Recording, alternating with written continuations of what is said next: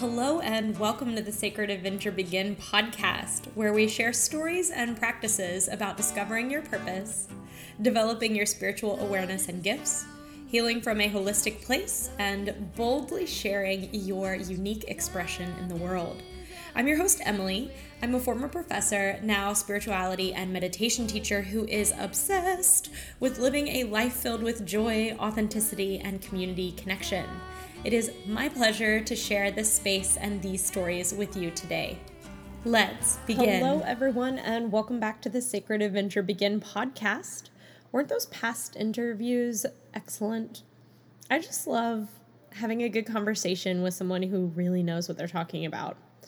So if you couldn't tell, we are on the third interview in a mini-series with spiritual practitioners on how they started finding their path and how they help people heal from a holistic standpoint and embrace more of who they are and live in the fullness of their being. I feel like I need a catchy name for this little mini series, and I it hasn't arrived to me yet, so I'm going to just let it unfold. But so far we've heard from a hypnotherapist and an astrologer and healer.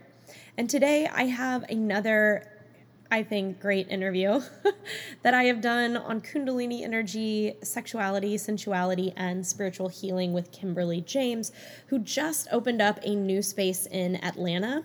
And Kimberly is such a um, expander for me in seeing what is possible for a practitioner to accomplish. I am so impressed with her.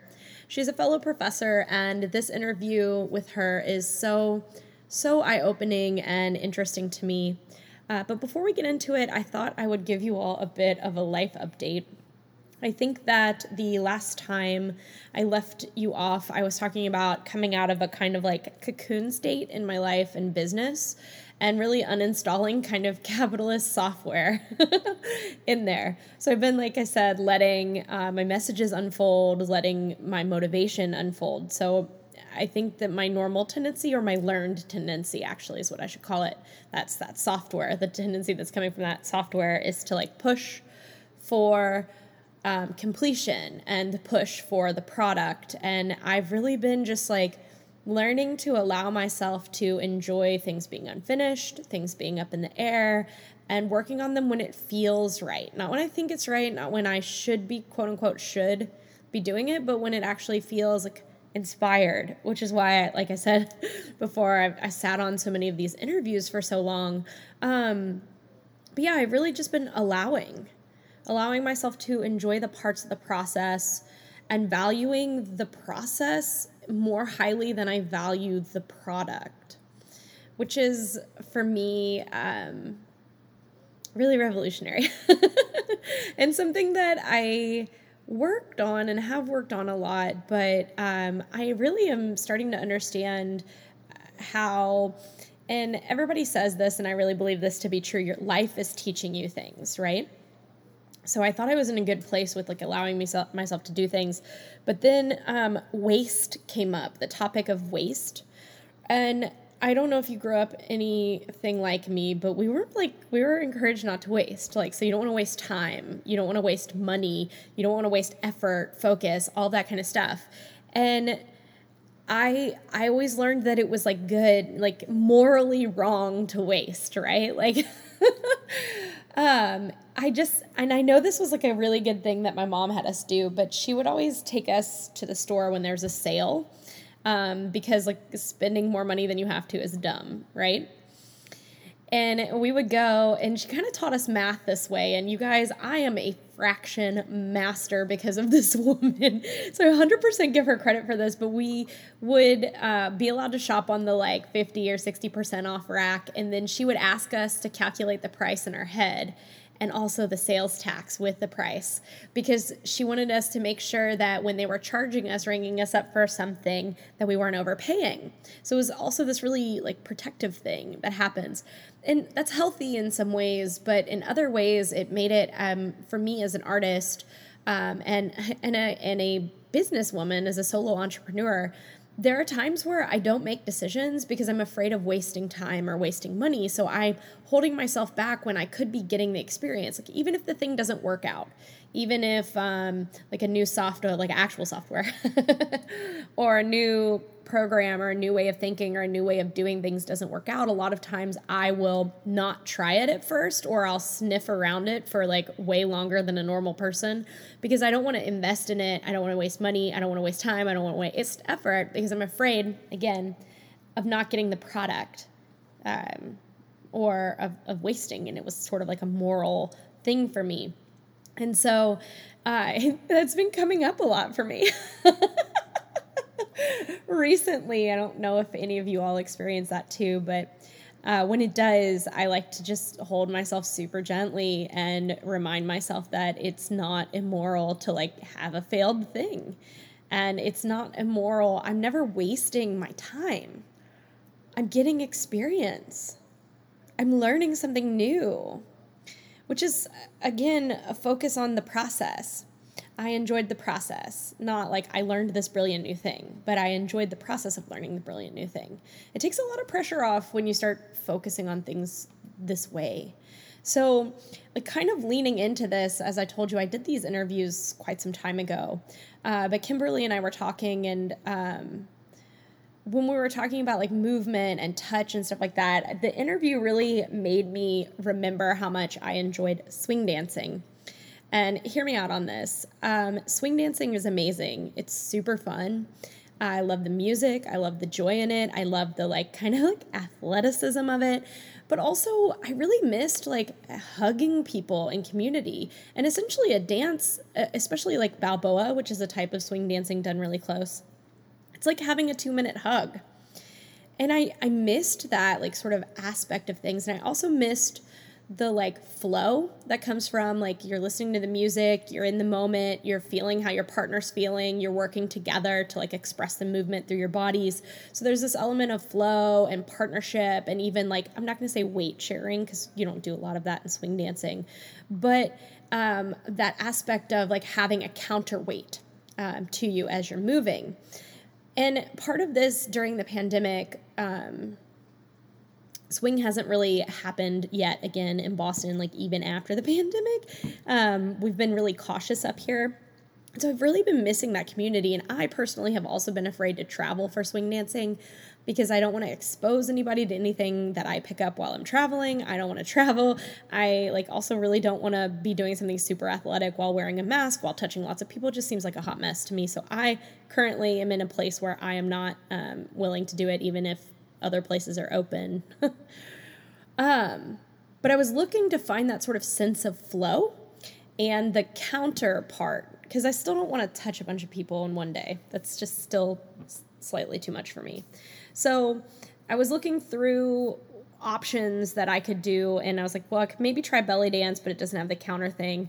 Or I could try like um, this form of dance or that form of dance. And they all came back for me feeling like I wasn't going to have that like counterbalancing, that like partner to work with. And so I discovered that there's pole dancing up here. And I never really even thought about pole dancing as a thing because I tried it a couple years ago and I was like, hell no, I was really bad at it. Just really bad. I tried it twice and I decided, no, this is not for me. Uh, but I decided to give it another try because I could do the counterbalancing aspect of it. It would still have sort of like a swing element to it. Um, and that there would be still a flow in form and things like that. So I was like, all right, let's do this. And I am really proud of myself, you guys, because normally what I would do if I were getting into something new is I would like go ahead and buy all the things. Like I would buy a pole and put it in my house, and I would do this and I would do that. And I would take all the lessons and I would run sort of headlong at the thing, trying to get good at it fast, because again, that's valuing the product, uh, the product as in having the skill over the process of learning the skill. So I decided to see if I could apply this new, like learn the process before you focus on the product thing to pole. And I have to tell you, I am really proud of myself. And I even went like all the way through. I they have us take video every time, and I actually posted the video to my social media. And so, like, not only was I getting over sort of, like, being okay with being not good at something, like, you guys, I got to tell you, I am still, like, I've been doing it for two weeks now. I'm still not good at pole dancing. My lines don't look like my teacher's lines.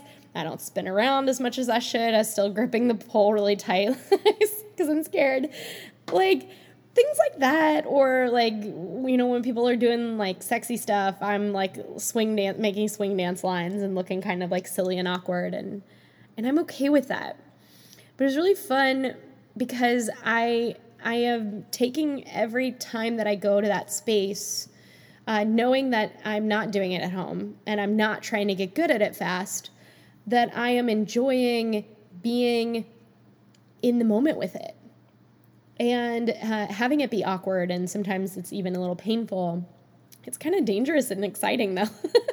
But I'm enjoying the, like, flowing of it and the breathing and the fact that it makes my heart pound. It is hard work.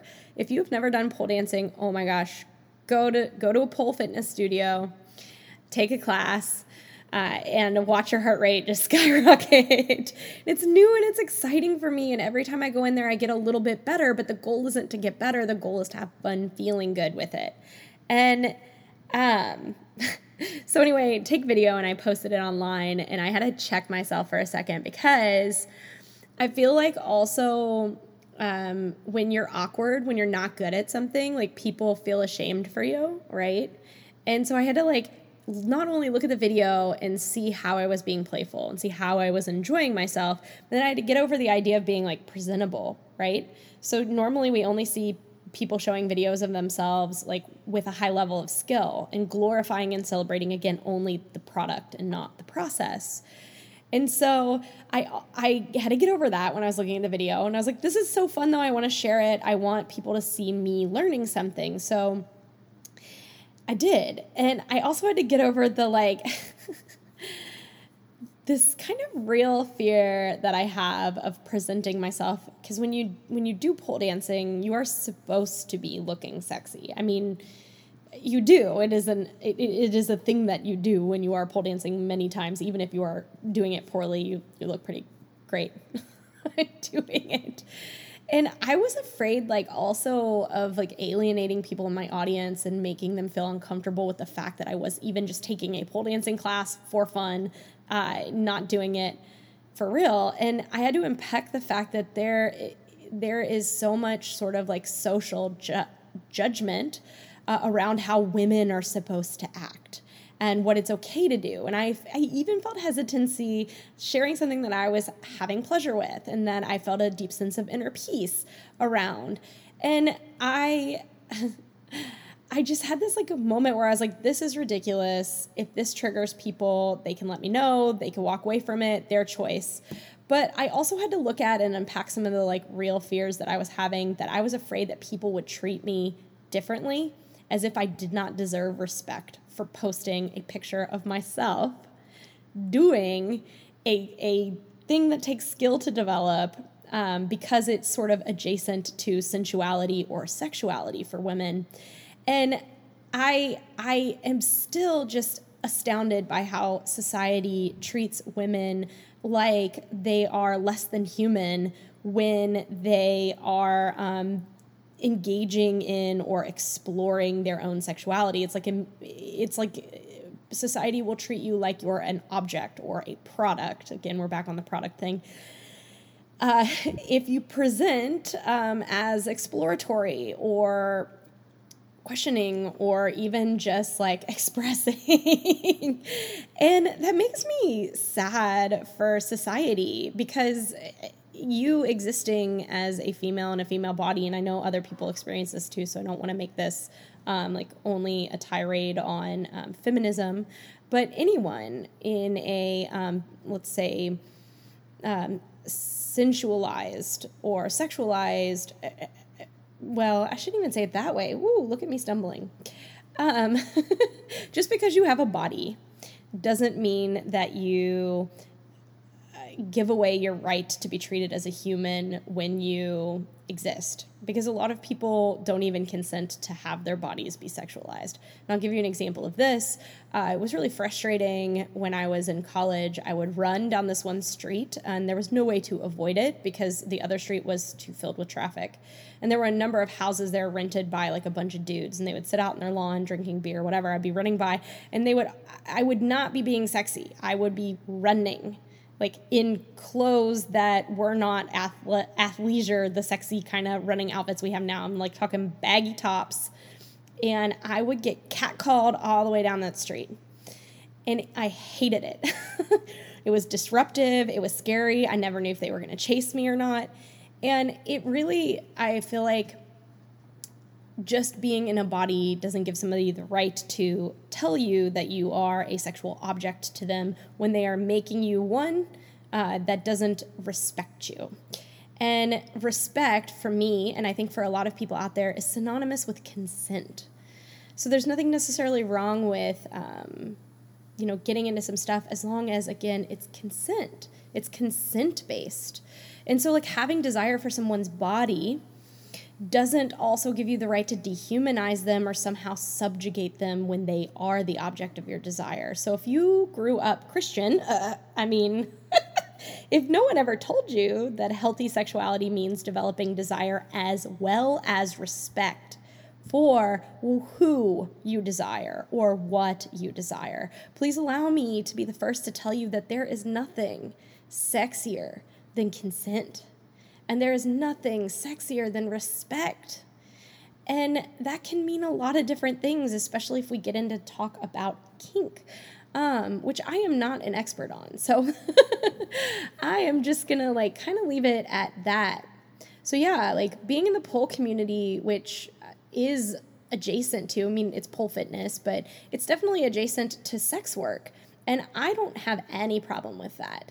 I think that people should be respected no matter what, but I know it makes other people like my parents uncomfortable, engaging by some of the comments that I got on the first video I shared, which wasn't even me dancing. It was me trying to do a pole sit, which is where you pull yourself up on the pole and you kind of like go with your hands and absolutely failing, kind of like fall down the pole. I got so many D Ms and P Ms that I had triggered so many people, either in good ways, like you go girl, or in uncomfortable ways, or in ways of, oh my God, you're so sexy. Let me send you some unsolicited pictures of parts of my body. Uh, which, by the way, married women get. We get harassed on the internet, by the way. Anyway, as you can tell, doing something for pleasure or around pleasure or around the body or around the concept of sexuality can very much put us in a gray zone of um, having to look at social structures, having to look at how we feel about ourselves and our body, and also having to look at the concept of um, how do we center ourselves on respect and consent. So, yeah. So just so we're clear, today my guest and I will be talking about all of these things: sexuality, consent, exploration, touch healing, a bit about kink, uh, a bit about Kundalini and Kundalini activation process, which is um, one of the big things that Kimberly James, my guest, does. And if two consenting adult women who embrace their sexual expression and are on paths to unpacking unhealthy viewpoints given to us by society is triggering for you, please kindly skip this episode.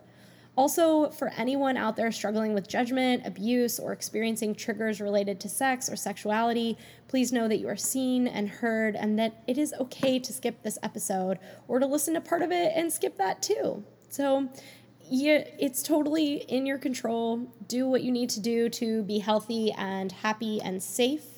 And uh, without further ado, let's go ahead and get into this episode. Welcome, Kimberly James, to the Sacred Adventure Begin podcast. I am clearly stumbling over my words because I am so excited to have you here today. Thank you so much for having me. Hello, everyone. Yes. Joy so- to be here.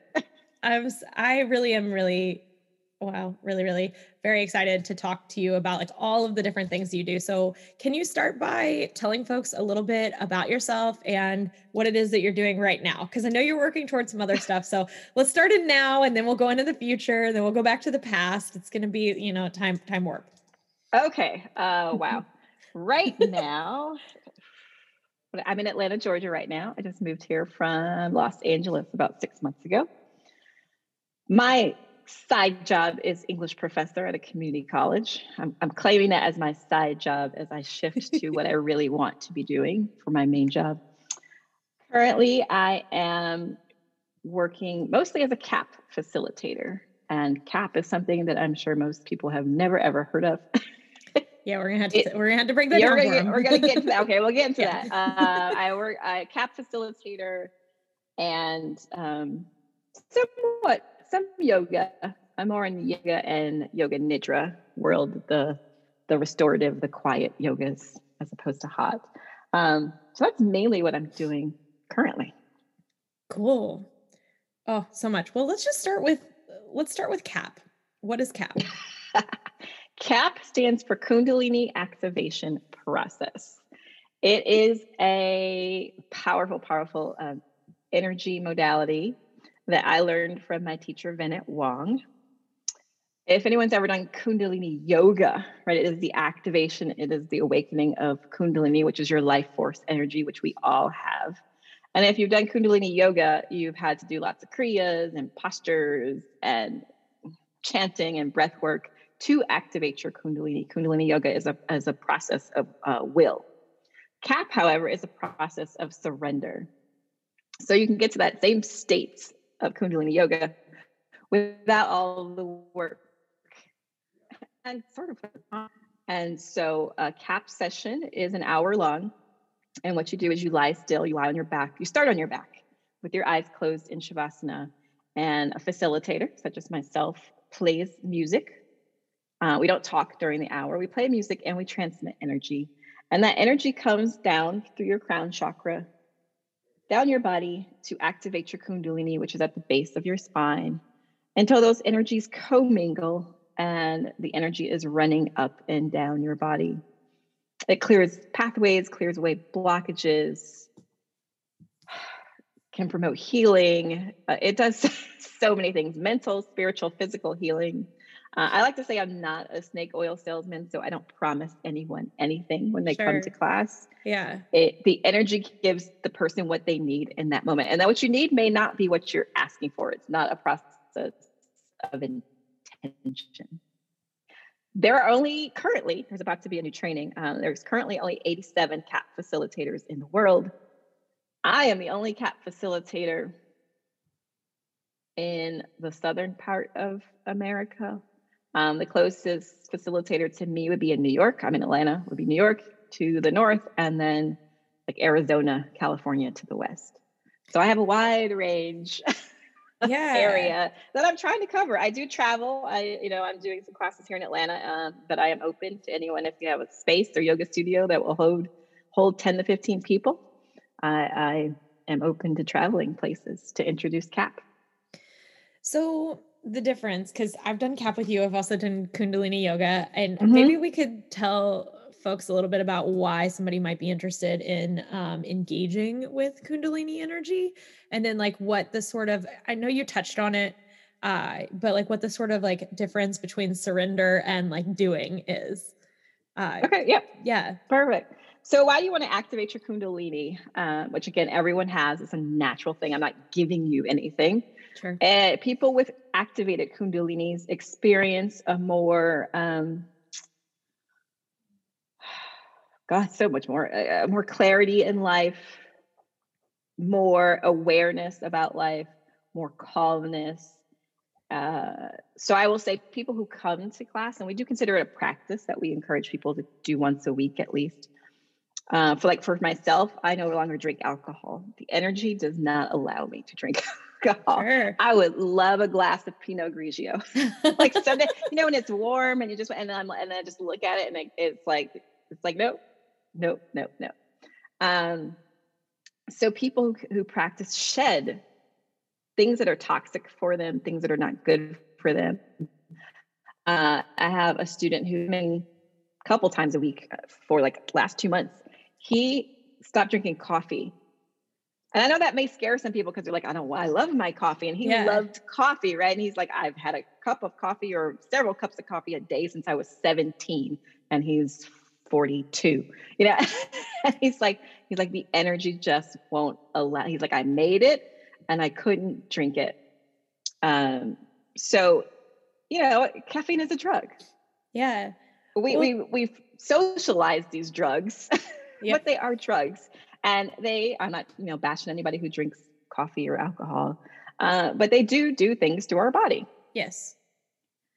I and mean, anything so, we put in our body is alter- yes, altering us. Uh, yes, everything yeah. we put in our body alters us in some way. And so the energy may tell you that, you know what, I don't want you to alter your body in that way. And in this moment, it, it may, I may drink alcohol.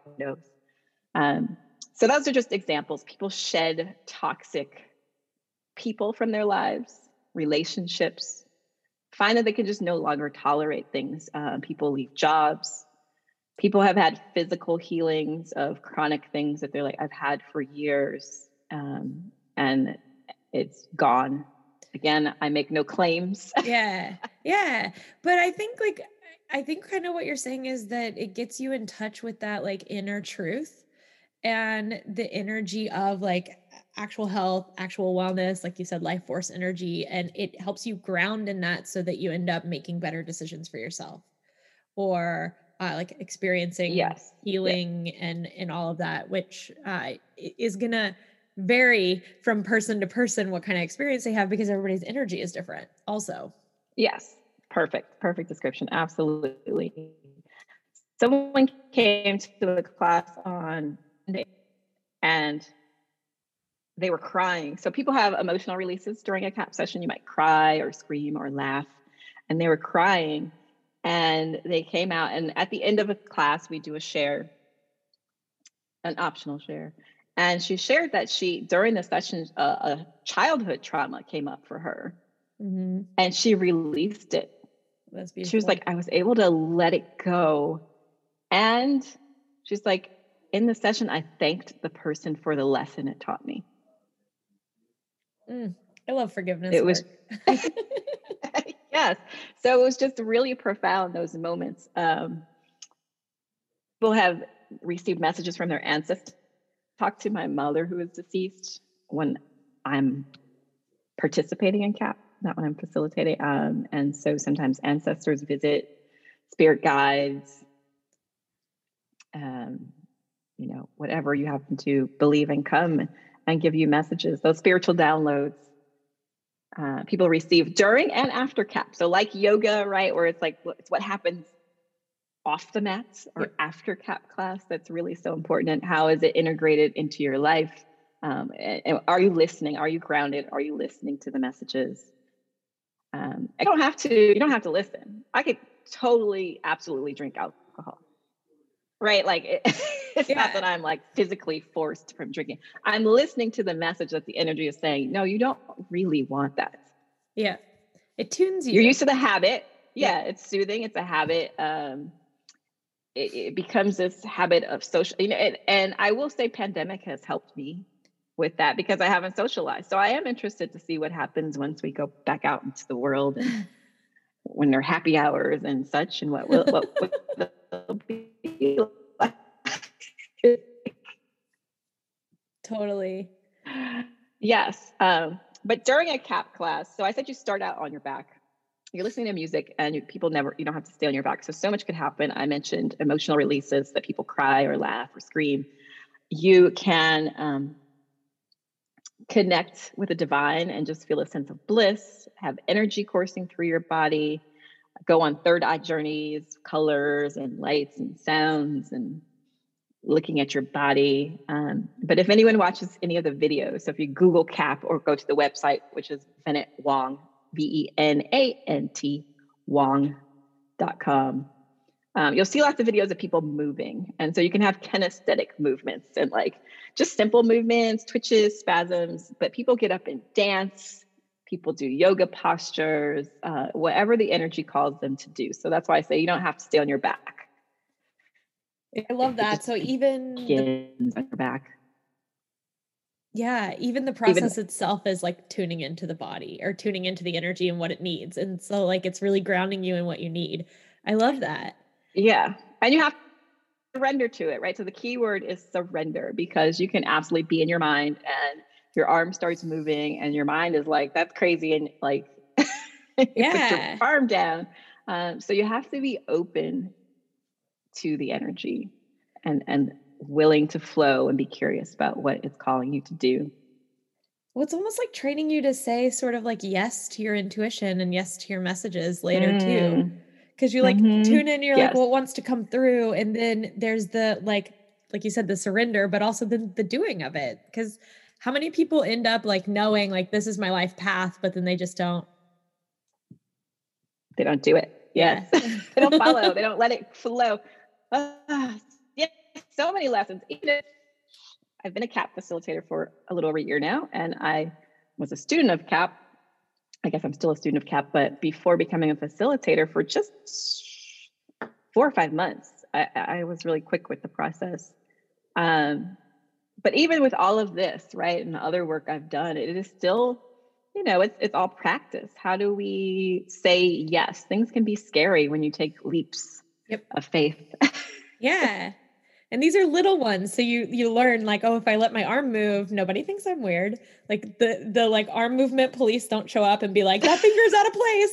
Like you learn to do it and then it's okay. And then the bigger stuff becomes easier to say yes to later. Yes. Yes.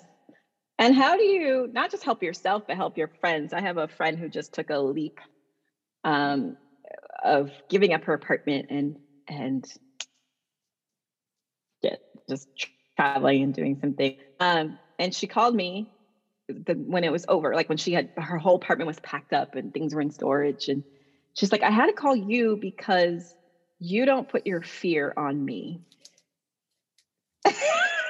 You know, yes. She's like so many other people. She's like, oh, if I call this person, they're going to be like, aren't you crazy? Aren't you scared? Aren't you did it? Yeah. Like, and then this person's going to be, and I'm like, and I say, congratulations. Yeah. That's so exciting.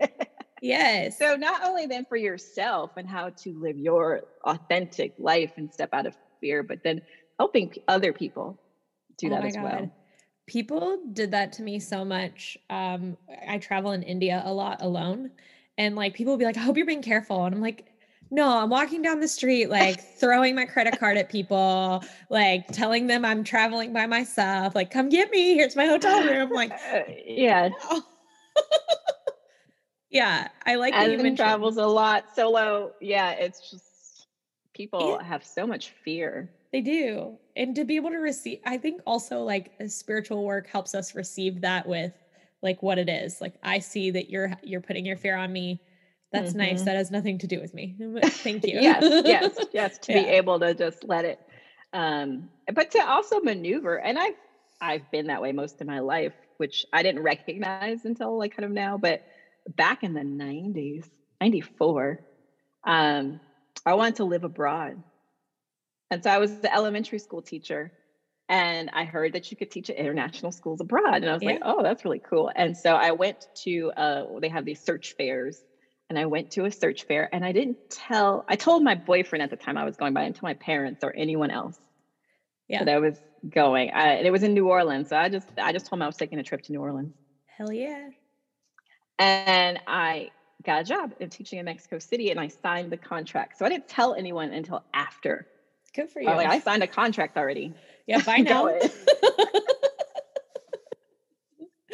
Yes. So sometimes you just have to move and know that, right? You can't tell these people who are just going to place all this fear on you, because it, it can be hard to resist the fear well, that other people have. Yeah. You know? Yeah. But I mean, it also can amplify something within you that may or may not be true.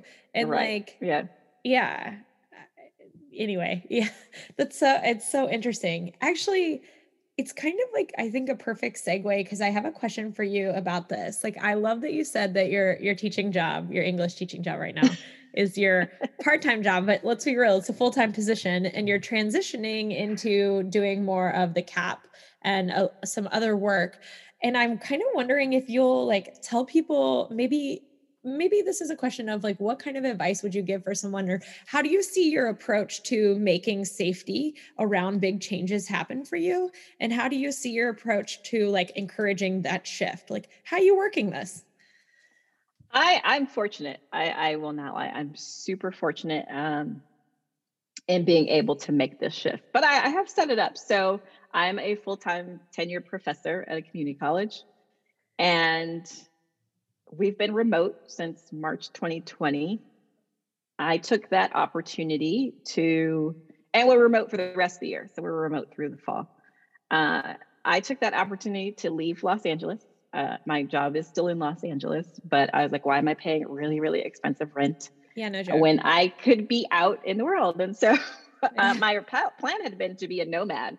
I was going to go live in different cities for a few months at a time. Cool. Uh, but I ended up purchasing a house here in Atlanta. I had the opportunity to purchase a house for what I consider to be really cheap, because L A prices, you know. Yeah. Well, congrats so on your house. I, thank you. I'm settled here. Um, and so we're remote. And I knew I've been wanting this shift for a long time. And so we can get semester sabbatical. Um, and so I applied for sabbatical. And I was approved. Um, and so, and my sabbatical, like I re- made it related to what I want to do, is to write a book on using yoga and meditation in college classrooms. Ah. So I'll be writing that book during my semester sabbatical. So this is kind of confusing, but anyway, I have a semester. Next spring, I'll be taking sabbatical. So I'll be teaching the rest of twenty twenty-one. Next spring, I will take sabbatical. And then what I've been saving for over the last couple of years is we can take... we can teach extra classes, and we can either get paid for that time or we can save that time, called banking. Yeah. And so I've been banking time, knowing that I would get sabbatical. I've been banking enough time to take an additional two semesters off paid. Oh, hell yeah. So basically I have three semesters off that are completely paid. Yes. So this is how I'm fortunate. I know that not everyone has this possibility. Sure. Um, but but, you're but I'm able. System. You, you know yeah. the system. You're, system. You're, I know the yeah. system. Yeah. I'm working the system. Yeah. So I have, I'll have, you know, that year and a half to work on growing my business without the stress of how am I going to pay my bills? Yep. So it's beautiful. It's a wonderful opportunity. And, um, you know, and then at that moment, at the end, so I don't have to go back to campus until August of twenty twenty-three. And that's it, if I go back. Yep. And in twenty twenty, that's so far from now. Yes. I could um, decide that I really miss teaching and want to go back. Yeah. I could win the lottery if I ever played it, actually. I could. I could. One day I'm going to play, you know. A stranger could just hand me two billion dollars. Yeah. Great. I could get marry a millionaire. Hell yeah. I, you know, Forget marrying them. A millionaire could just give me. yeah. um, and so, you know, I, who knows what twenty twenty-three will bring, but uh, so I'm fortunate. So I did set it up. I planned it. You know, um, so I don't know, you know, what, what can you do in your life, to anyone listening, to, to plan it? You know, some people take the leap. I mean, if you have savings, um, that's why my friend who just had savings hasn't worked for, gosh, it's going on two years now. Um, I did that when I was transitioning out of full-time. I took a whole year off. I stashed cash during that mm-hmm. time, like a little rabid squirrel. And then I was like, this is enough to live off for a year. Yeah. Yeah. So cutting back on, so what I'm working on now is cutting back on my debt. I have debt. I'm not going to lie. Uh, who doesn't? I have student loan debt. I have, I take so many trainings that I keep. anyway, I, have I do too. No judgment from me on that. I know, I sign up for everything. Yeah. Like, oh, that's five thousand dollars. Okay. Like, I like learning. I'll use this. yeah. Um, pre-pandemic, I traveled a lot. So, yep. um, Anyway, like, so my plan, my like, so getting rid of debt so that I don't have, I don't need as much to live on, so that even, you know, if I decide not to go back and just have my business, I don't have to really make a ton of money in my business, um, because I don't have that many expenses. So, and uh, yeah, so doing that, which, you know, is not as, I know people, I'm not going to say it's not hard because people have all sorts of different experiences in lives. Um, but, you know, can you get a side job? Mm-hmm. I know there's a big push for entrepreneurship and hustle. I, I guess I hustle, but I'm not a, I'm not one of those that oh, everyone has to be a hustler. Yeah. I don't it's like that for everybody. Either. Yeah. yeah. I mean, it's a very capitalistic attitude, right? Yep. But it's all about money and this and that. And like, you must be hustling and have four side jobs and all these different streams yeah, of and, income. And set big goals and that's how you're going to get them. And so, yeah, yeah, sometimes I have moments where I'm like, no, no. It's a lot.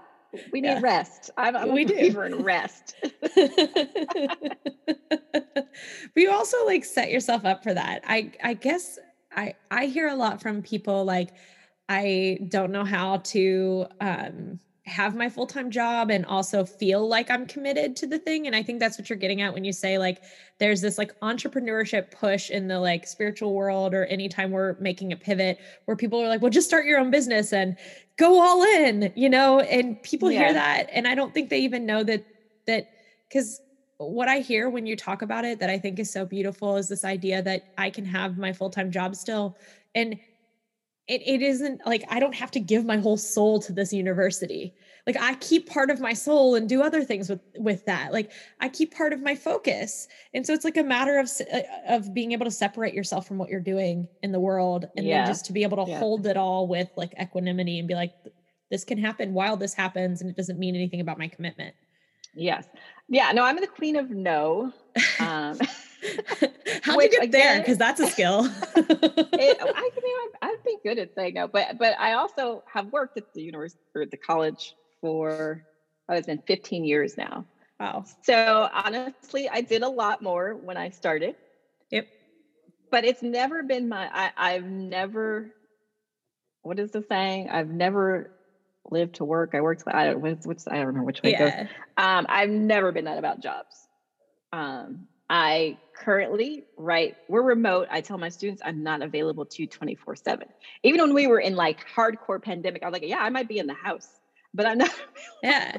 for you. I know I'm not answering your message. I was like, I answer during normal business hours. I don't answer on the weekends. I don't answer on holidays. And I stick to it. I stick to, and it can be hard because they do come to my phone, right? I see the emails and I'm like, oh, it'd be so easy to answer that. And I'm like, nope.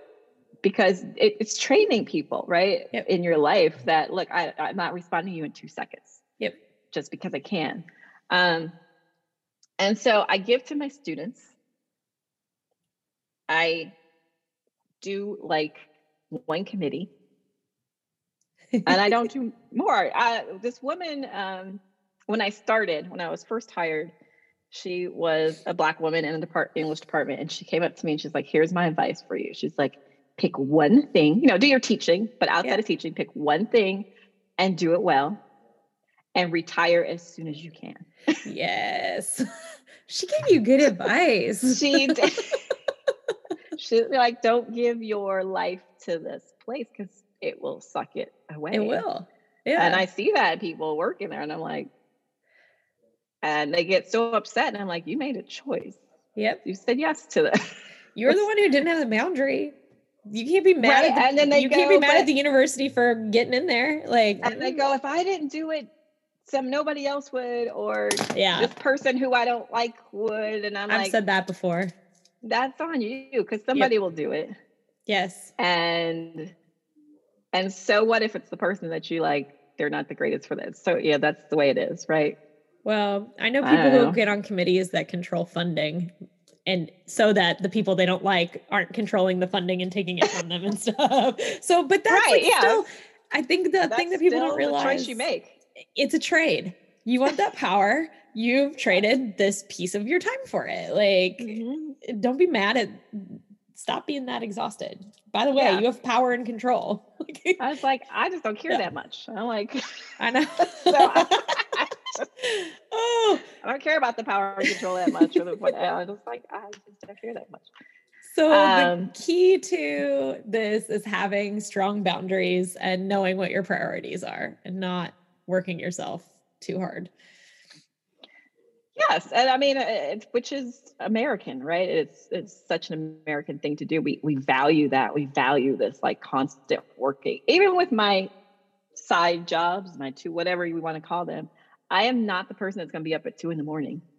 Yep. I'm not the person that's going to be up at three, you know, like those people who are up, well, and I hustled all night on this. I'm like, no, I'm going to sleep. Uh, I can't, I can't do that. I don't function that way. And so there is a balance, um, which, you know, probably does impact how much money I make, which is fine. I, I've made it so I don't, I don't need that much money. Yep. I don't need the fancy cars and the fancy clothes and, um, all these happy kind of things that people, when they're like, yeah, hustle it, hustle to, I'm like, to get what? I don't need jewelry. Um, I would like some land that I could build my little community on. Have a garden. I also dream of a community. Maybe we could find a nice plot somewhere. I know so many people do, and, and it's so rarely done, but I like, I really, yeah, you know, like it, it's, I want to be able to travel still, but I don't travel. I don't travel to five-star resorts. No. Uh, you know, so I, cause I travel for weeks and weeks at a time generally. And people ask me how I do that all the time. And I'm just like, yeah, I don't, I can't stay at the five-star hotel. Yeah. I get an Airbnb. Get it. Well, I, I, I'm old. I'm fifty. Huh? Um, And I'll still stay at hostels. Now I get the oh, private room. I love I get hostels. The private room. Yeah. I can't do the dorms anymore, but, um, right. But if I can stay somewhere that's fifty bucks a night, as yep. opposed to three, four hundred dollars a night, I can stay longer. Yep. Oh my God. Yeah. I miss hostels. Uh, I'm always the hostels old person at the great. hostels too. I know. I remember that when I was young, there was always the old person. Yeah. And you're like that, you saw that and you're like, that's going to be me one day. Yeah, so now I'm the old person at the hostel, which is funny. I love hostels, but they've, they've sort of changed with technology because now everyone's on their tablet or something, watching movies in the and common area. Cool and like, people aren't really, yeah. Yeah. I've met really cool people at hostels before. Oh yeah. Actually, I stayed at Absolutely. a great one in Prague last year that I'll have to tell you about because it's run by yoga people. And it's, if you ever end up in Prague, it's, mm. and they're, yeah, they're, I stayed, oh, they're amazing. I know. There can be a, I stayed at a beautiful hostel in, um, it was in Porto, Portugal. And it was an art gallery. It was a working art gallery. And like, it was, cause people, you know, have this idea of hostels being these like party places with drink. Now they have those. Yeah, they do. you, have to, you have to choose your hostel carefully, but yeah. uh, they, they of course have the party places, but I've stayed in beautiful hostels. Yeah. They're, they're like really down to earth people usually that open up the ones that I go to. And it sounds like that you go mm-hmm. to too, that are, they're, they're there to support community, to support travel, uh, to support an exchange of ideas and stuff. And so it becomes really interesting. So I'm curious, speaking of ideas and learning new things, wh- what are you working on? Cause I've seen some really amazing body positive posts coming uh, yeah. yeah off your page. And I saw a really beautiful photo shoot. And I know that you're doing something with The Body Is Not an Apology, which is a book that's on my list, but I haven't cracked it yet. Like I, I own it. I have many, I have many of those. So okay. It's like, I'm working through other stuff right now, but like the second I get the chance, I'm going to get into that book. Can you like maybe talk a little bit about what you going, what you got going on there?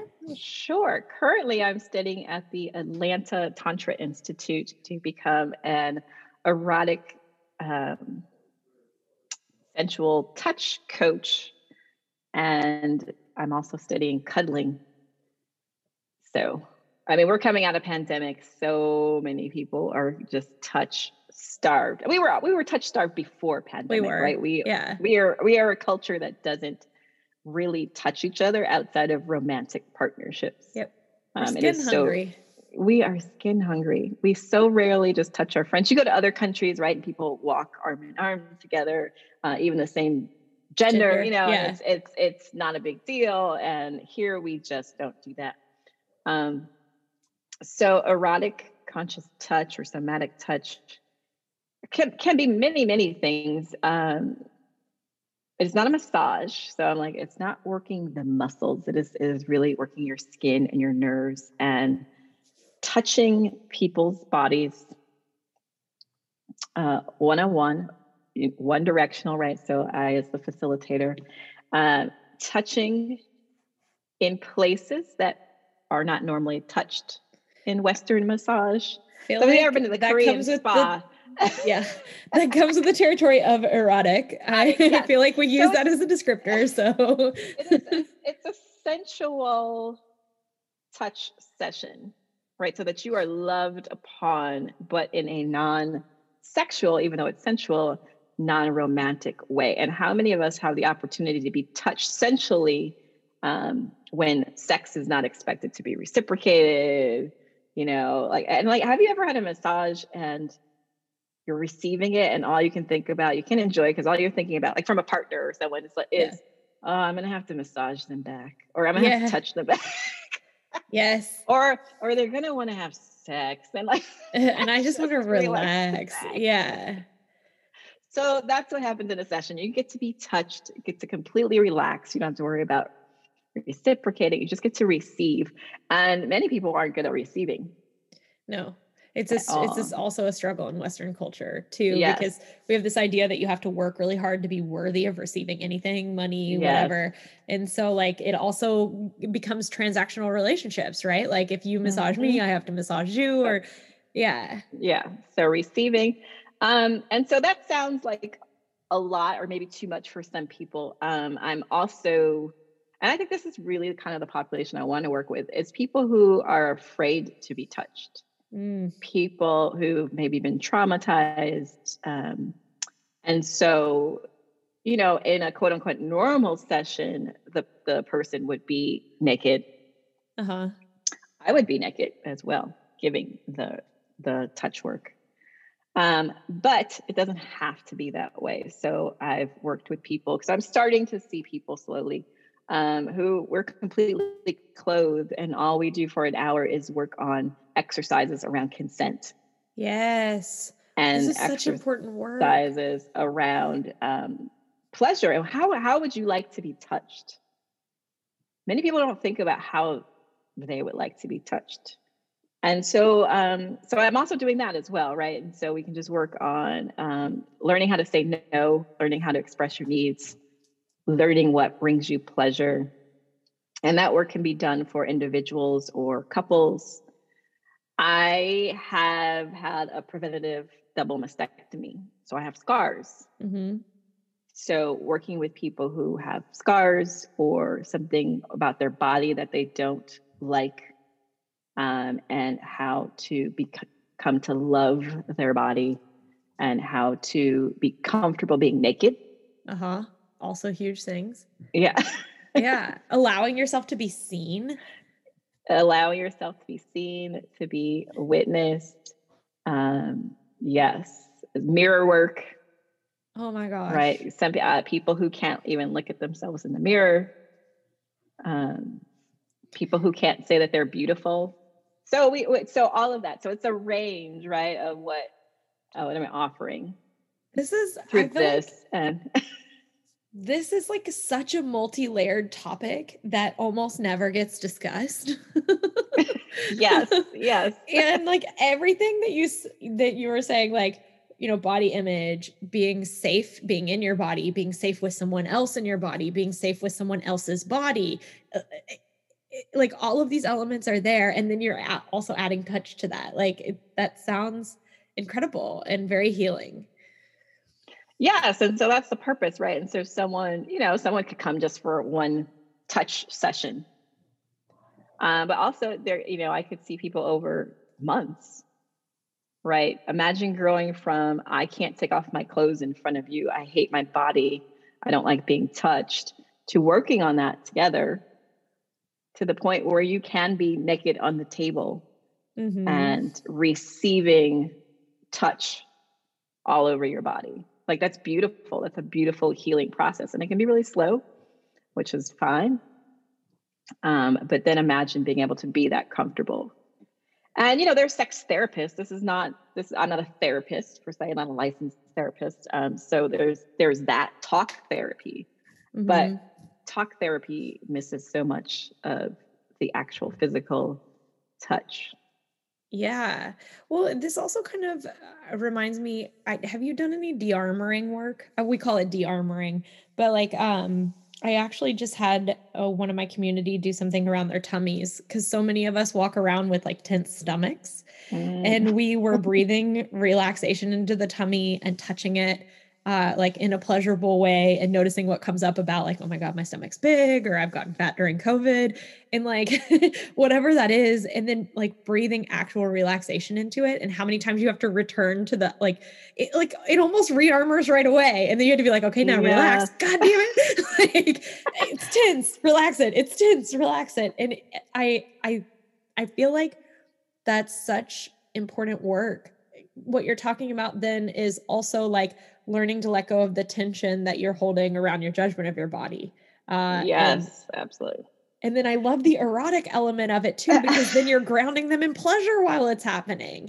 Like this is yes, genius. That's a pleasure. We don't, we don't also, you know, I said receive, we are taught not to experience pleasure. Yep. Many people don't. So I'm on dating apps. I won't lie. Uh, I won't lie about it. I'll tell you about it. Uh, Why would that be a bad thing? and, I don't know. You know, I guess in this day and age, it's not so much. Um, no. But one question I like to ask people, or a couple of like, what brings you joy? Like, what brings you pleasure? And so many people can't answer that question. I always find it interesting. They'll they'll tell you their job, and I'm like, okay, but I'm, I'm glad your job brings you joy. joy. But but what else? Like, what do you do in life that brings you pleasure? And um. It's it's fascinating, and people really don't know, you know, a lot of people, some people can answer, but, um, and then in intimacy, what brings you pleasure, right? Because people then will say, oh, I like to go fishing or, you know, but yeah, um, people thinking about how do you touch your body? How does that bring you pleasure? Yeah. And the de-arming, I have that thing around my tummy. I've never called it that, but yes, the breath work and it. Um, I've been consciously trying not to hold stuck in my stomach when I take pictures. Yeah. That's hard. I always, you know, it's hard. And then, cause when it sticks out, I'm like, ooh, it sticks out. And then I'm like, but okay, it sticks out. Like, I know yeah. I've, I've done pinup modeling, and then there's like all these tricks to like turning different parts of your body to be at a different angle to the camera to make you look longer or thinner or whatever it is. And so like just being present with how much tension that actually is put in my body around just existing in my body and letting my stomach mm-hmm. be like relaxed. And, and I feel like this could be anywhere in the body. Like what you're talking about, like what ways are you tense in your shoulders, and how can, as I touch or, you know, as we do touch work here, how can you like release that? Yes. Yeah. How can we ground you? There's breath work in the practice. How can you be grounded and relaxed to receive and letting go? Yeah. Of that tension. Yeah. Um, Because I mean, in, you know, then you think in sexual encounters when you're so tense, partner or partners, um, how does it open up in that intimacy mm-hmm. when you can be grounded and when you can be more relaxed and when you've worked through, um, consent yep. and what brings, we don't, I, I'm going to say a we as a, as a culture, like we don't talk about what we enjoy. Uh, so many women have faked orgasms, have lied to to men, women, whoever their partner is about yeah. like, oh yeah, that was really good. And you're like, that was horrible. I did not like that. Not calling you again. Yeah. But how do you express that? You know, because it can hurt someone's feelings. Like how do you commu- open those lines of communication? So um, you can talk about okay, this brings me pleasure. This doesn't, can you do this? And which also means receiving. So, you yeah. know, because it can be scary in situations to say something, because honestly, because sometimes people don't take it very well, yeah, um, which can lead to other sorts of issues. Um, oh yeah. Sometimes it can be better to remain silent, which is sad. So how do we teach both parties? Yeah. How to receive, how to communicate, how to listen. Yeah. Yeah. The communication and how to give it. And yeah. Mm-hmm. Yeah. I so, so much that, yeah, that's like a whole nother like deep dive topic. Cause I think also what happens with pleasure, at least in my experience, is that it is wrapped up with the capital and the capitalist idea of working all the time. I'm glad you brought that up, because I think there's the fear, like we've made pleasure wrong because we're, we're afraid that like somehow if we start like grounding ourselves in pleasure, like if I do something because I really want to do it, then I won't do the other things that I quote unquote have to do. Right. Like it's right. somehow, yeah. it somehow makes you out of control or like a hedonist or like a satyr mm-hmm. or whatever, like, you know, run around the countryside, like rolling your naked body on everything and never. Hey, what's wrong with that? Nothing. Absolutely nothing. But I think what people don't realize is that like, just like anything, pain, for example, on the other end of the spectrum, it's a temporary experience. So if you give in to your pleasure now, it doesn't mean that you're never going to um, like come back to the world and, and, and engage in different ways. It just means that mm-hmm. you're fully embracing it and enjoying the experience. But like how to get people to that point, like. Yeah, it's, you do C A P. Because what you said, no, seriously, what you said reminded me something uh, our teacher Bennett said, um, and it's like from C A P, you, you, you experience emotions on a deeper level. Yes. Which so you experience, and when you're angry, you're angry. Yeah. And when you're happy, you're really, really happy. But he's like, but you don't live in those states. Yep. You learn not to let those states control you. Yeah. And to take over your life. So he's like, it's not that you'll never be angry or sad again. You will experience those probably more deeply than you ever have before. But you'll also know that they're not, that's not a forever state. Yeah. You're not lost in it. Yes. You don't have to dwell in it forever. Um, and you will experience something else. So yeah, the idea of like, you'll only ever have pleasure, but I want the most pleasure ever. Like I want, one hundred percent yeah, no, I want to roll around the countryside naked, feeling good. Like that sounds great. Thank you. That's why I need that lottery win. To do all this other stuff. Welcome to Kimberly and Emily's community. Upon these hills we grow feathers for your rolling pleasure. Like, yes. I mean, it's a dream. A dream. Right. Uh, yeah. Yeah, but I think it's such it's such important work because there's so much like tension and denial around that, around pleasure in particular. Mm-hmm. And so like what you're talking about, like the, what do you call the work that you're doing with people? The one-on-one work?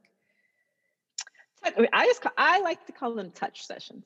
Touch sessions. Cool. Yes. Just the, yeah. because, and I, I, you know, sometimes I put the word erotic in it and sometimes I don't. Um, I just like to call them touch sessions because we're going to touch, we're, we'll, we touch, and it may just be energetic touch, right? For people who don't like being touched. Mm-hmm. And maybe we'll get to the physical touch. Um, but touch work. Yeah. So. Yeah. Proximity I, is important too. Yes. So yeah. I want people to become, you know, I, I don't want to scare people off with the word erotic. We'll get there. Um, we don't have to be naked at first. Yeah. Right. So it may take people where you are or where they are. Yeah. And I yeah. meet you where you are. Um, We're going to have lots of conversations because communication is key and consent is key. So nothing, nothing done without consent. But I've, I've become a big advocate now of sex workers. Mm-hmm. Um, and yeah, it, it should not be illegal. It really shouldn't. Actually, it's a service to the community in a way, because like, just like what you're talking about, like, we all need human connection and a connection to our pleasure. And if, if in a consenting, healthy, uh, way, way we can give that to each other. And like, one of the things I just talked to a bunch of people about this, uh, in the teaching thing, uh, accepting payment, receiving payment for a service is in its own way, a boundary, like a way of consenting yes. to, yes. I would like to offer this. This is the amount that I can do it for. Do you want it? Yes or no? That is a form of consent. Um, so I'm one hundred percent with you on legalizing sex work and giving people respect and mm-hmm. care in in what they do. So yes, uh, absolutely. And again, I, I know people hear that and they immediately go, many people go trafficking. And I'm like, I'm not talking about nope. non-consensual, right? That and is so non-consensual. Just, yeah. Take that out of your head. I was talking about consensual adults yep. doing an exchange. Um, that is very much needed. Um, yeah. For many people, for many, many reasons that people, um, and sex work takes so many different forms as yep. well. Um, it's not just the person standing on the corner. Um, so yeah. is what so many that pops into so many people's heads. Um, so yeah, yeah. there's the, uh, there's a whole world of internet sex work out there. Um, and I, like I said, it's, it gets complicated too, because then we also have some of the um, issues of patriarchy there and mm-hmm. internalized patriarchy and consumerism. All of these things are at work. Yeah. So like the more that we can talk about them and the programming that might be present, the more we can give people information and teach them to ground in their truth, the better consenters they can be too. Yes. Yes. Yes. And so it's like, why don't we talk about this? Ah. No, we can't, because we're such, uh, I don't know.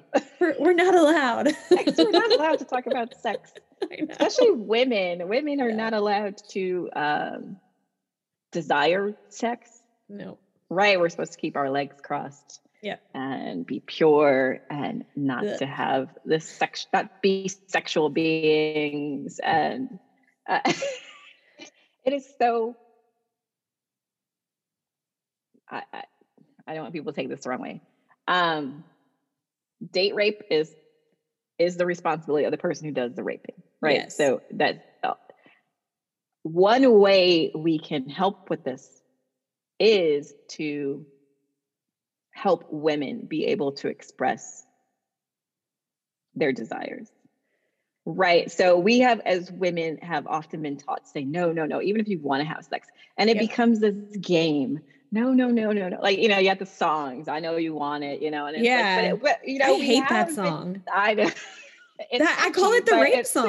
It is a rape and every song. time like, it comes on, I'm like, how do people, how do people listen to this and not get upset? You, well, I listened to it until I was like stopped and was like, oh, wait a oh, minute. Like, it's called Blurred Lines. Yeah. Like it's, yes. it's not it's consensual. Horrible. It is not good. Yes. Um, or what is that other song? Like, oh God, who is that? Oh, I can see his face. The rapper, like a little bit. I want to do a little bit. Oh, oh God, not a lot, baby girl. Just a little just bit. Just a little bit. Yeah. Actually, that song I feel like has a little more consent in it than the I, thing, but it's like it's definitely like, like getting someone down the path incrementally into what right, you want yeah, them to do. Exactly yeah. right. It is this slow. I'm just gonna do it. You know, let me put it in just a little bit. A little bit. And you're like, wait a minute. Um, what does she say? We don't, we don't have the other side. Cause we don't have, yeah. the whole way she could be like, yeah, I like it a little bit. Or she could be like, no, it is, t- it changes the context yes. or he, yes. you know, whatever. Yes, or he, yes. Yeah. But the consent piece, the right. And women not being able to just being like, fuck yes, I want to have sex, because yeah. we're taught to say that. Nope. And so that it becomes clear to the other person that like, you know, you know, because then they're like, oh, but I know she wanted it. She just had to play coy. Mm-hmm. Because society teaches us to play coy as yep. women, like, but we got to get like, over that. There's so much internalized training that comes around like sexuality, and it's like part puritanical Christian, mm-hmm. and also like for any of the listeners that get into the history of racism, there was that as a as uh, one of the defending reasons for slavery to occur, which is like an, an added layer of complication for our uh, like P O C friends out there, like in terms of like sexuality and pleasure, and then and then you add patriarchy to the situation, and you have yeah. a, like dumpster fire of how to approach spirit, like sexuality for women and pleasure for women. It is like, I, sometimes I look at our culture and I'm like, what? what? Even just, and this seems like innocuous, but like, I'm married. I'm still like, I would never, I know that my parents wouldn't feel comfortable with me talking to them about like my sex life with my husband. Oh yeah. yeah. Right. Like that's like totally off limits, but it's assumed that we have sex. Right. Like, right. And so it's like simultaneously okay to throw me a shower for our wedding and give me sex- sexy lingerie. And but like not to talk about it. Yeah. Right. And then there's also this idea like, okay, so once you're married, you can explore your sexuality, but that just makes it can, quote unquote, can, according to this, this system that I'm talking about. This is not my personal feeling toward it. But what does that do is that teaches women that their exploration, uh, the gateway to their exploration is a spouse, essentially a man. Like you are not allowed to have sexuality or express your sexuality or be celebrated in yes. your sexuality in community unless it is in proximity to a man. And it makes me so like, I, sorry, you can probably tell I've raised my voice. I get like livid, angry about this stuff. Oh, yeah, no, it's it's terrible. Yeah. May is masturbation month. Hey, uh, and I'm into that. Yes, and so I remember watching um, Bridgerton. Mm-hmm. I don't know if you watched it. I haven't. And and I don't remember the character's name. The main woman, and you know, she was on her goal to get married, and she. Like, and they just had to be pure, right? The guys who were getting married could go out and do whatever they wanted to do before getting married, but the women Always. had to be pure. And there was just a scene where somehow the guy was like, "Oh, you've never touched yourself," like to to the to women, and she's like, "What do you mean?" And, and he was like, "Just you know, tonight's put your." And so, you know, I don't know how old she was, probably eighteen or nineteen then, back in that age. And and she did it, and it was like, holy, and but I was, I was like, for real? I was like, her hand never naturally went down there. Yeah. I, well, I like don't little like, kids, I think little kids naturally like, like touch yeah, themselves. I know, yeah. I was like, I know people get shamed out of it. Yep. But I'm like, dude, that just never naturally happen. And, and then I just talked to some people about it, and, and people were like, no, I never did. I was like, I was shocked by the number of people who told me that they never did as a child, you yeah. know, maybe when they were little, little and they don't remember, yeah. but they, and I was like, oh, really? and yeah. Then, and the number of people who don't currently, I was like, wow. I, I was like, I thought everybody masturbated. I, yeah, I have also been shocked by how many people lack exploration of their own bodies. Especially, get a mirror and look at yourself. Go yes. Like, yeah, people who, how many people haven't done yeah. that? Yeah. Yeah. And, and like then to look and be like, this is beautiful. Mm-hmm. And like to kind of like claim that. And actually it's really interesting. Uh, who was I talking to the other day? I had on the podcast a um, FAM educator, uh, like fertility awareness method edu- mm-hmm. educator.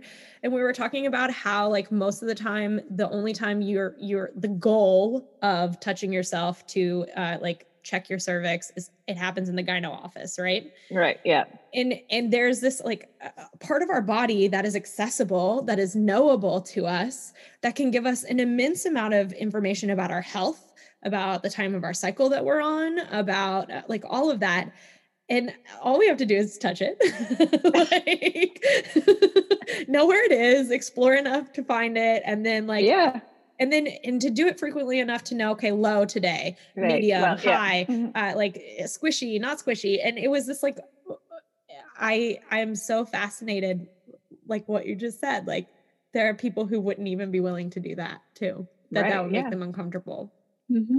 But there's so much shame around it. Like, oh yeah, I, I know I was shamed as a child, a teenager. Like, oh, like, oh yeah, it was so you know, religion. Even my, we weren't super religious, but it was still like, you don't do that.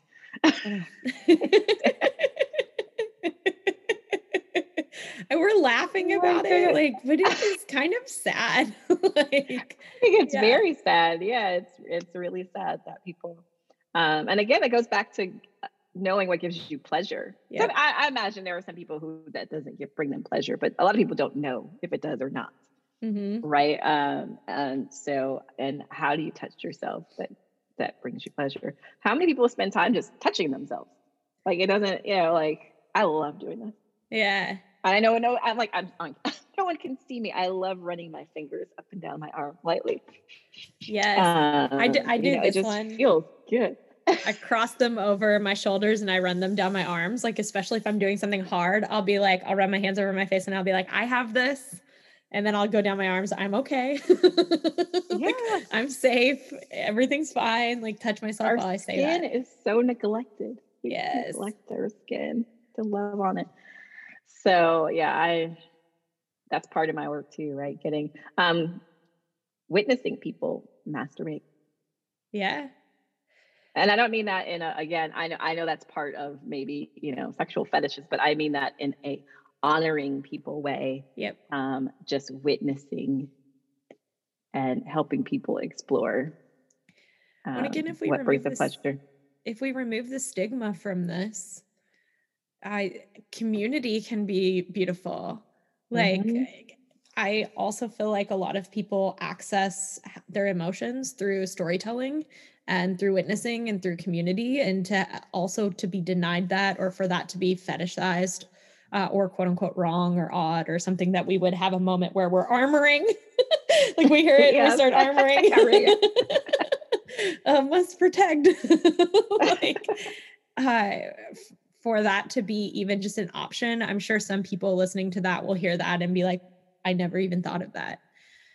So, okay. You have mm-hmm. to tell me about this. The Tantra Institute in Atlanta, is that like Neo-Tantra? Is that like Shaivite Tantra? Is that the Buddhist Tantra? Like what type of Tantra are we talking Atlanta, about? Atlanta, Atlanta, Amina uh, is the teacher facilitator. She has since moved to Hawaii. All right. She, she, she fled pandemic. Um, I don't blame her. Yeah. Um, I'm just going to call it urban tantra. It's not, all right. Her tantra is based in Blackness, queerness, oh. the seeing and honoring of all. So everyone in my class is um, a person of color. And, and there are people of all sorts of gender identities and orient sexual orientations. And it's a beautiful, I've learned so much from that class. Our dominatrix in the class.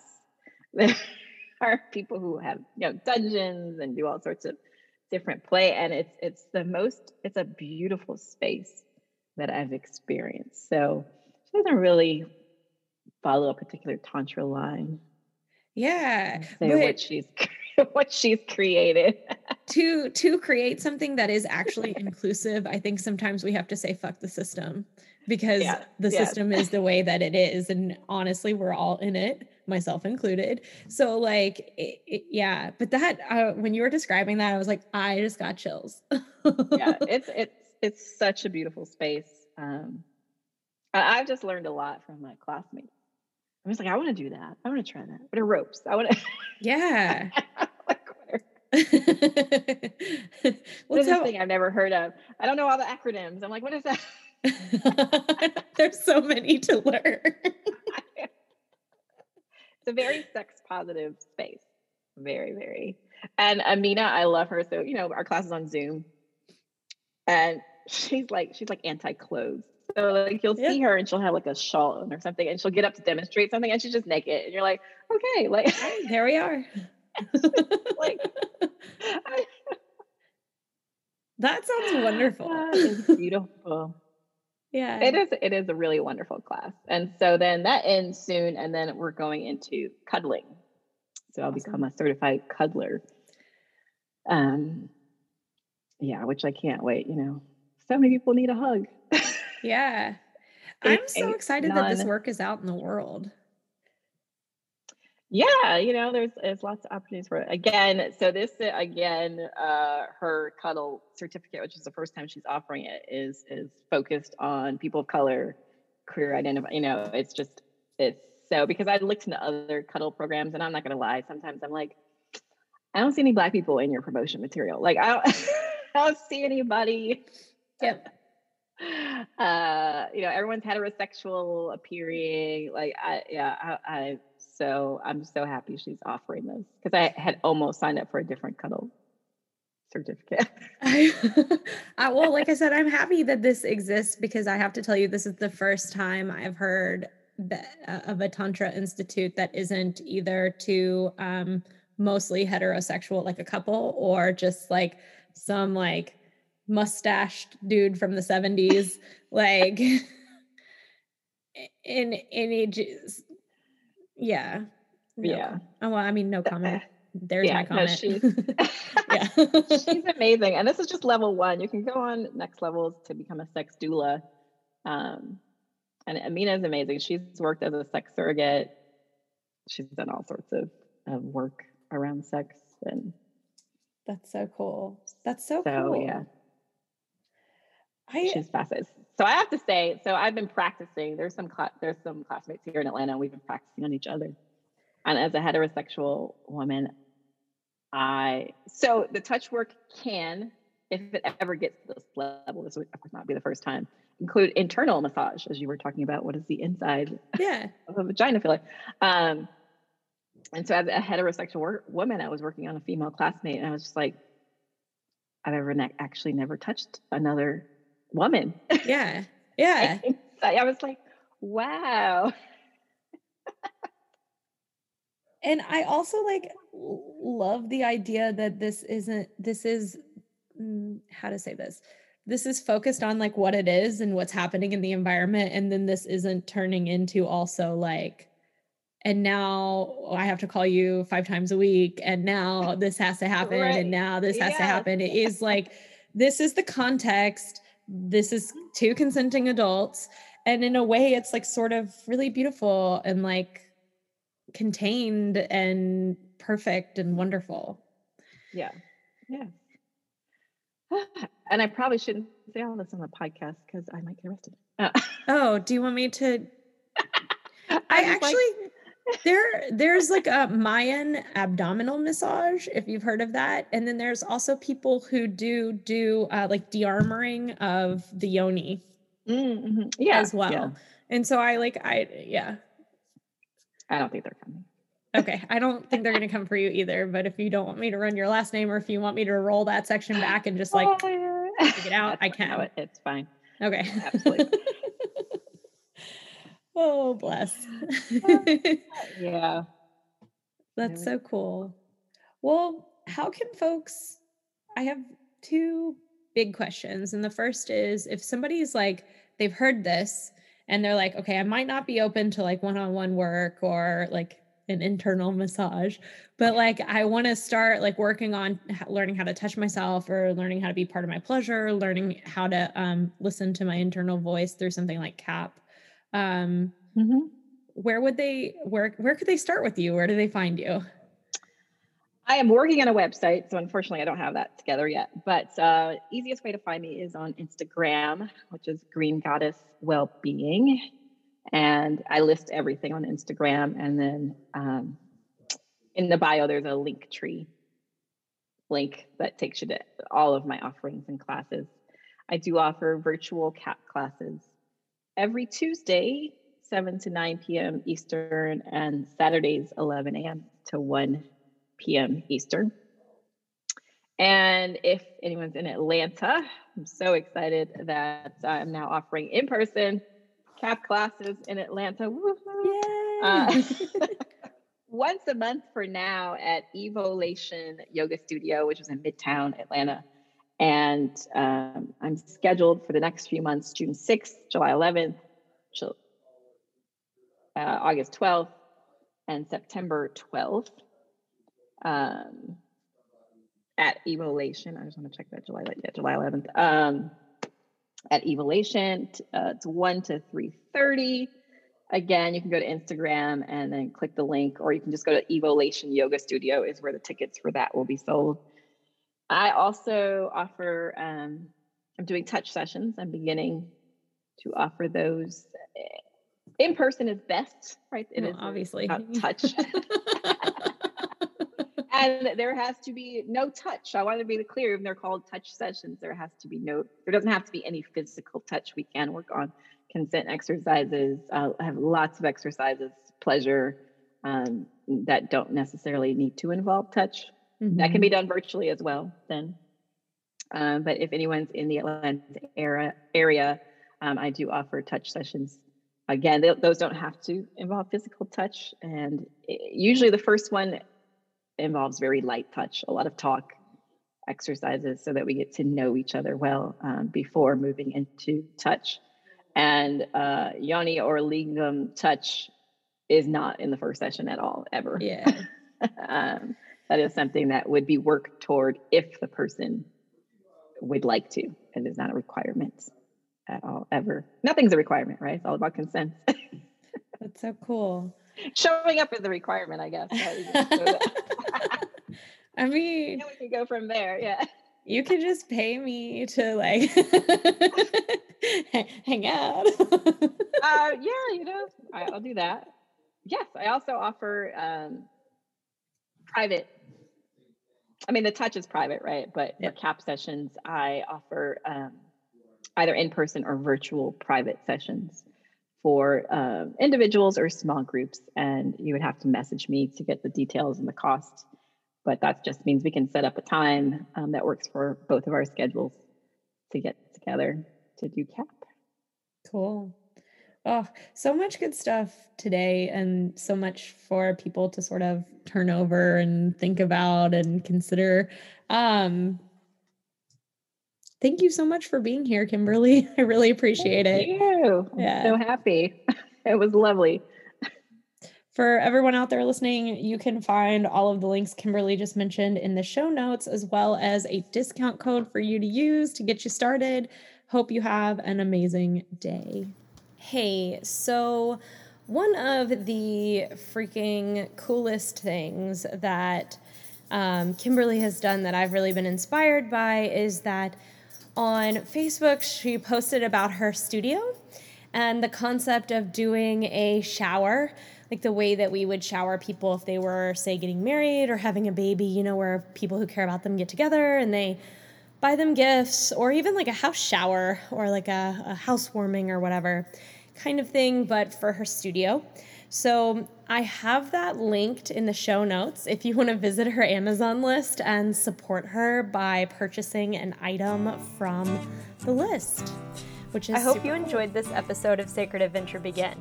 If you feel inspired by these conversations, please consider joining us on Patreon and supporting the podcast. Your donations help keep us up and running and start at just two dollars a month.